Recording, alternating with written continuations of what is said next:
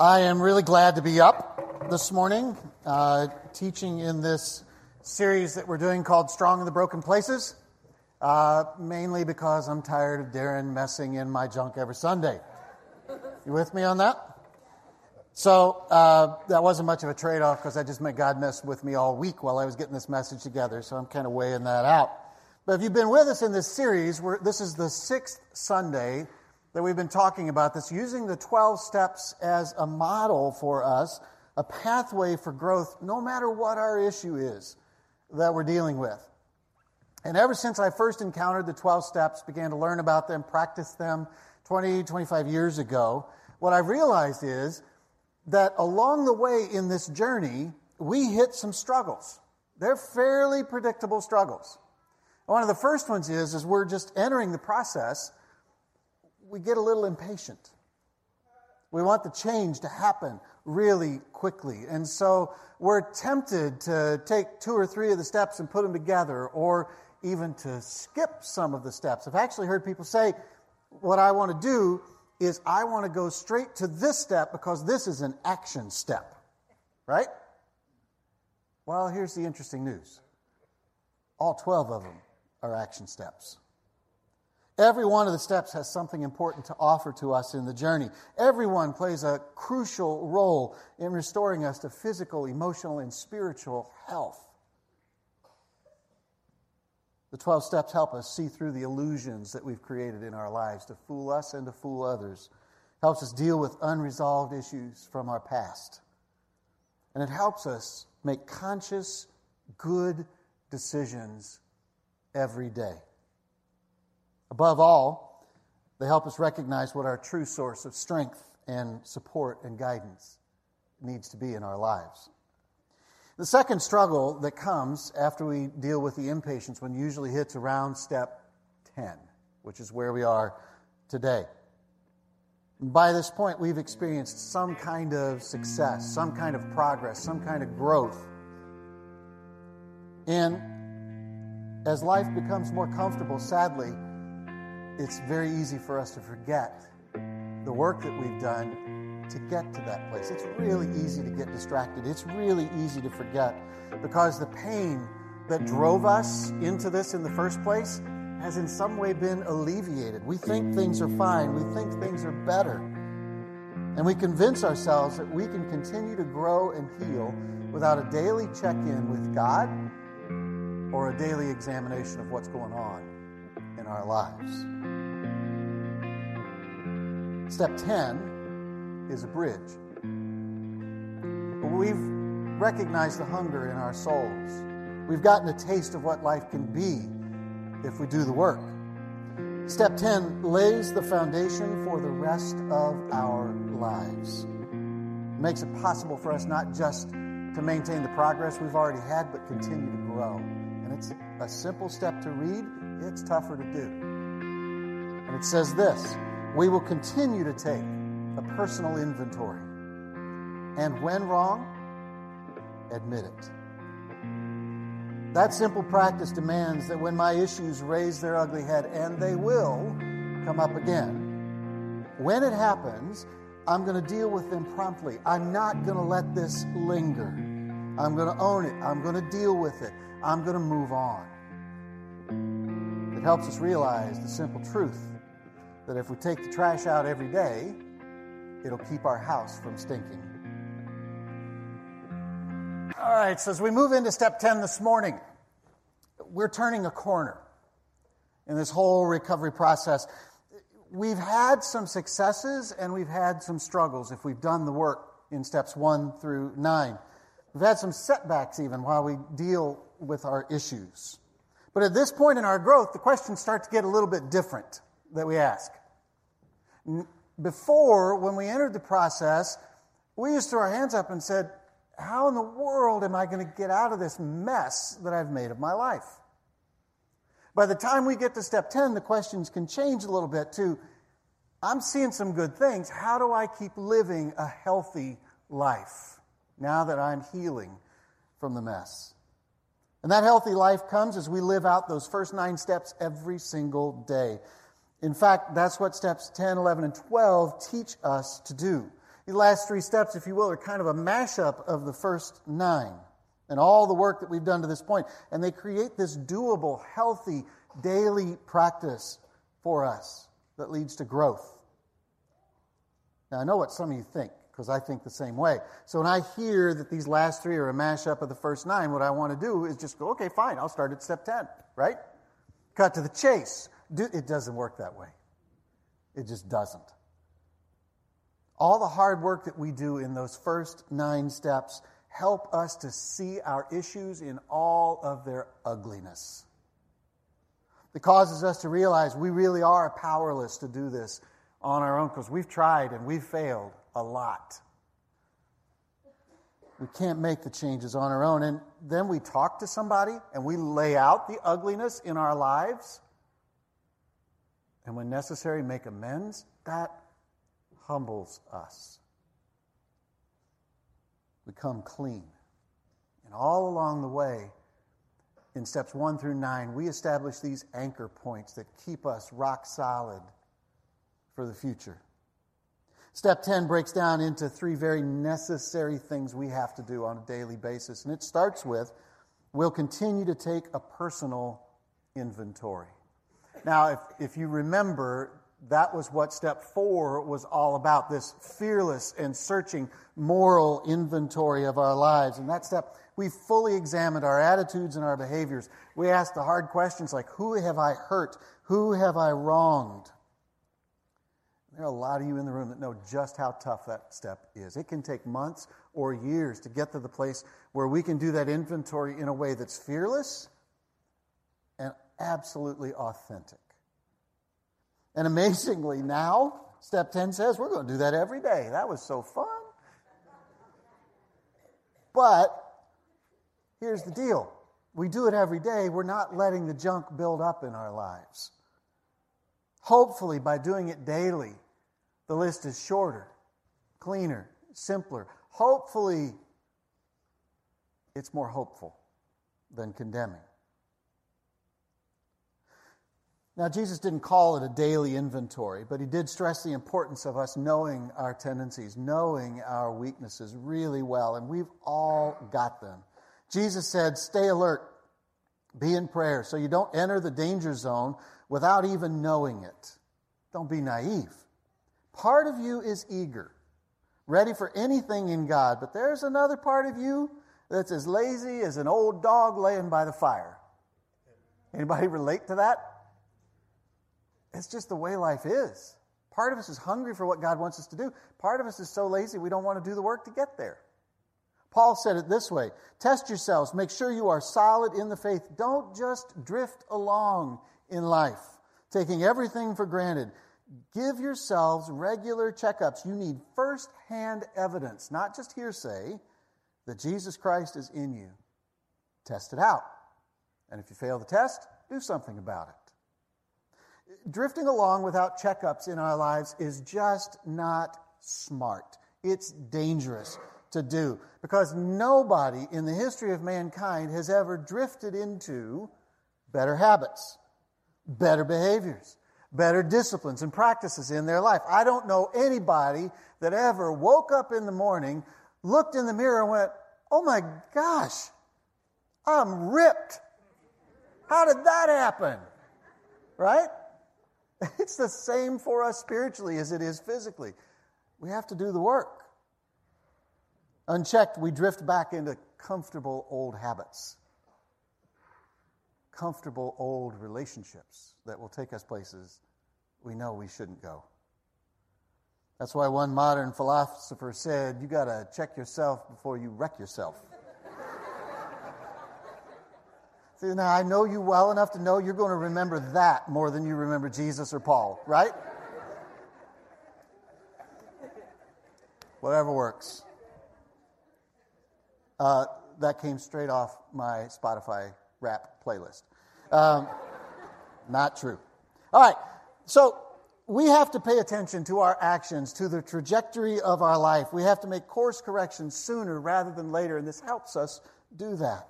If you've been around for the whole series or if you're familiar with the 12 steps, you know that at various points you're asked to make a list. This is a list. You're going to take the time to honestly think through how you're doing in your growth. For most of us, when we do that, it's a lot easier to identify the things that we're doing wrong than it is to see what we've done right. And if we're not careful, this daily checkup can degenerate into a place where we're just beating ourselves up every day for the things that we've done wrong. When we've had a bad day or string of days or a bad week. We don't need to do this inventory to prove to ourselves that we're constantly hurting people and screwing up our lives. We know that if we've done the first nine steps well. Doing a daily checkup helps us to recognize when we've gotten off course so we can get back on track, but it also helps us see where we're making progress and celebrate it when we get it right. So, once a day. I don't care if you do it in the evening when the day is over, or if you find yourself falling asleep and you go, I do better in the morning when I'm waking up. Once a day, think through, examine our lives, is what this calls us to do. And ask yourself some honest questions like, What have I been doing well? Start there because that's usually the hardest for us to identify. What have I done poorly? And importantly, what do I need to do about that? And then ask yourself, too, are there any warning signs popping up to tell me that I'm headed for trouble or I'm already there? Some of you may want to grab a notebook just to keep it in. You know?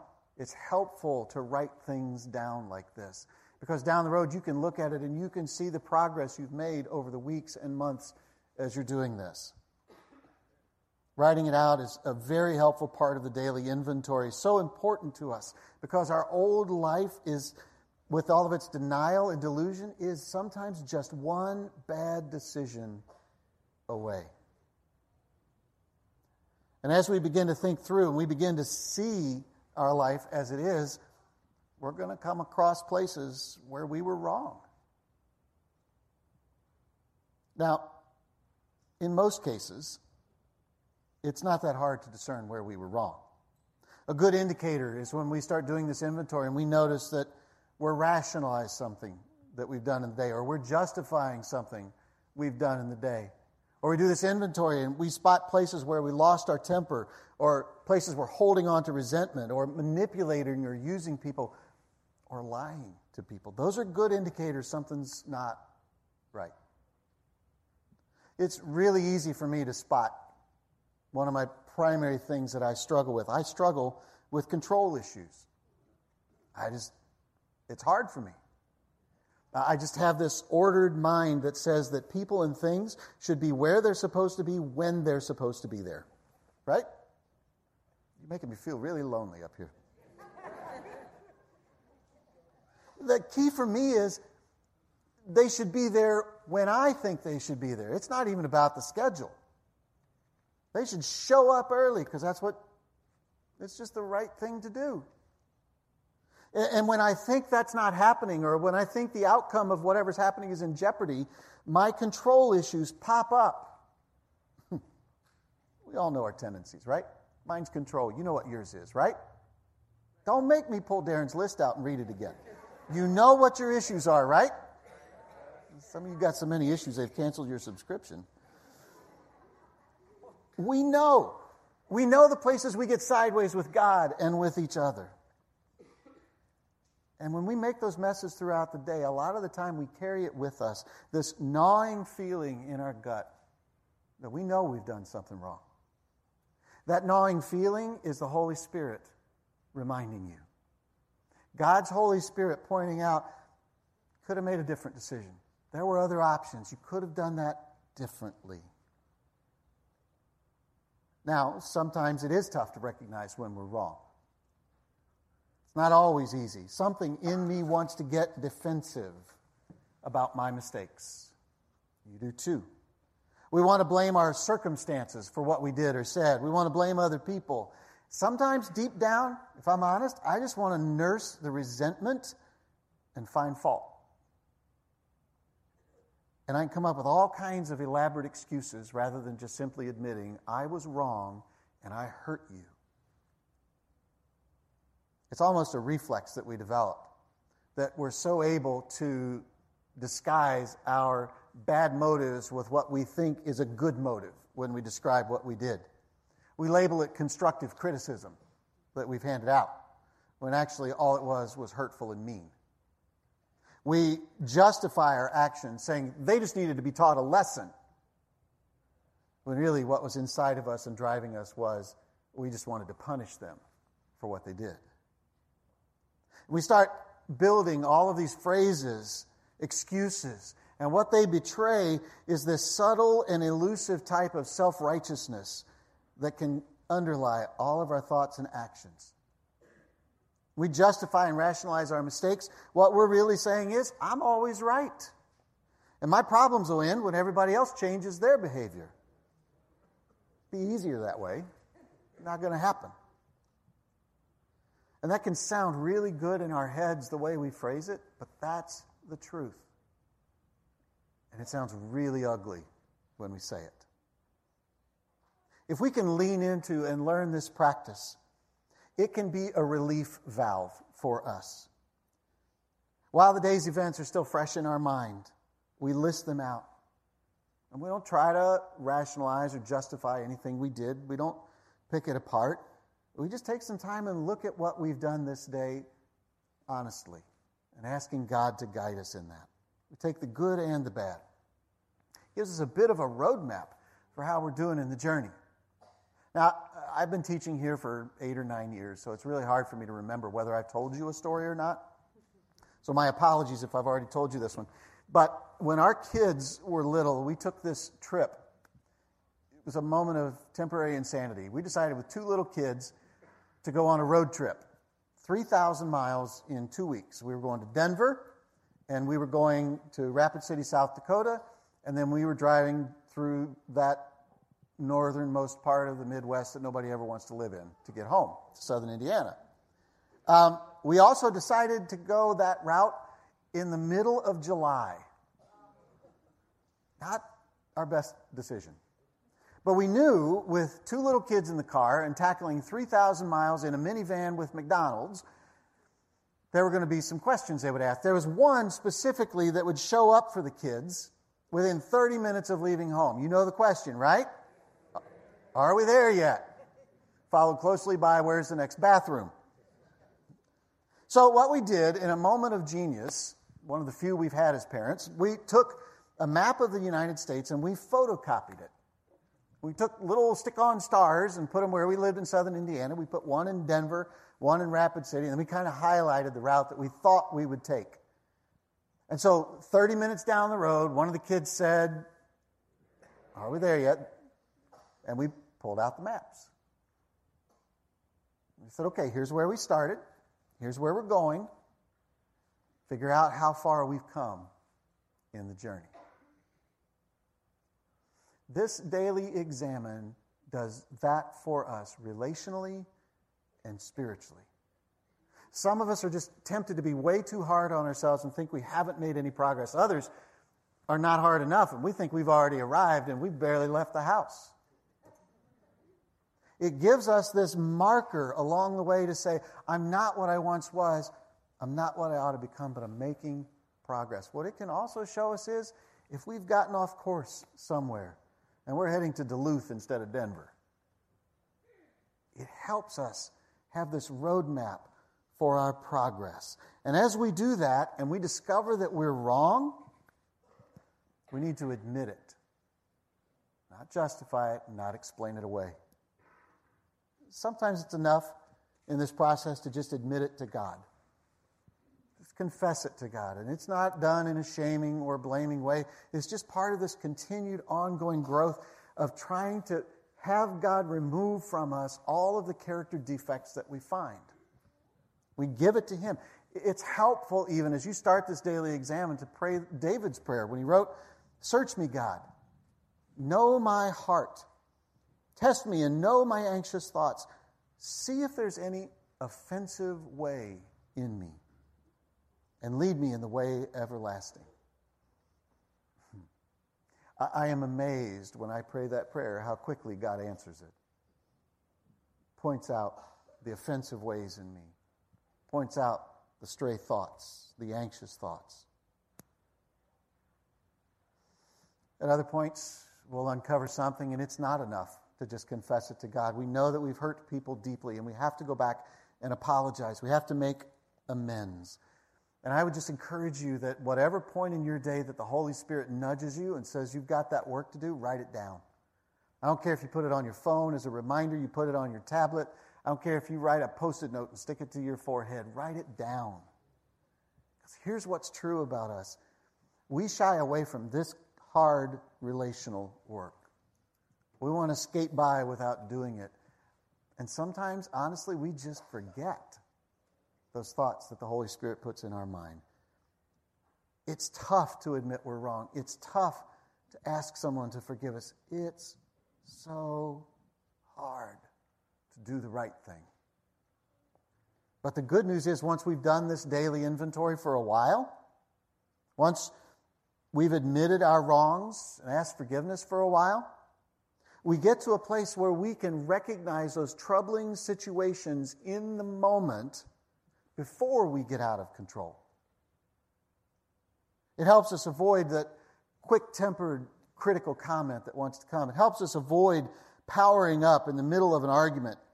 And for some of you, that's not your tendency, but it'll also help you avoid shutting down and going away and sulking, which is just as damaging. Both extremes are booby traps emotionally, and they're baited with pride and vengefulness. When we're tempted by the bait, we have to avoid it. We have to step back. It's a great place that we learn to just do a quick checkup in the moment, not wait for the end of the day, but in that moment, understand why am I so angry? Why do I feel hurt? Why do I want to take control of the situation? What is it that's really going on inside of me that's got me so agitated? It helps us understand we've got absolute freedom to walk away, cool down, find another way to resolve it, or if we need to in that moment, just stop the whole process and apologize for what we've done to escalate the situation.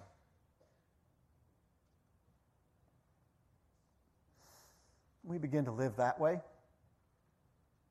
we begin to receive and extend God's grace. We do it knowing every person we encounter, every person, including us, is capable of making mistakes. They're capable of being wrong. Over time, we learn to extend grace and forgive Learn to admit when the fault's ours and forgive when the fault lies elsewhere. It's not easy work. Paul encourages us in this work when he says, There's never been the slightest doubt in my mind that the God who started this great work in you would keep at it and bring it to a flourishing finish on the very day that Jesus Christ appears. No doubt. God's going to keep working in you. Recovery, for me, I've learned, is a journey, not a destination.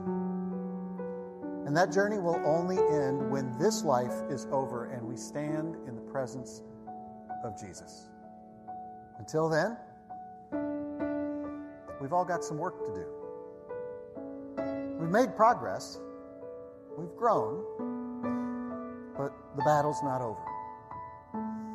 And if we're hungry for that kind of deep and lasting change in our life, we have to be willing to pay the price in authenticity, in vulnerability, in humility, in honesty. We have to be willing to clean up the messes that we make in our life every day. We have to be willing to do this just one day at a time. We don't have to start planning for 30 years of this. We just do it today. Today, we continue to lay our whole lives before God, to walk with Him today, so that He can continue to heal us.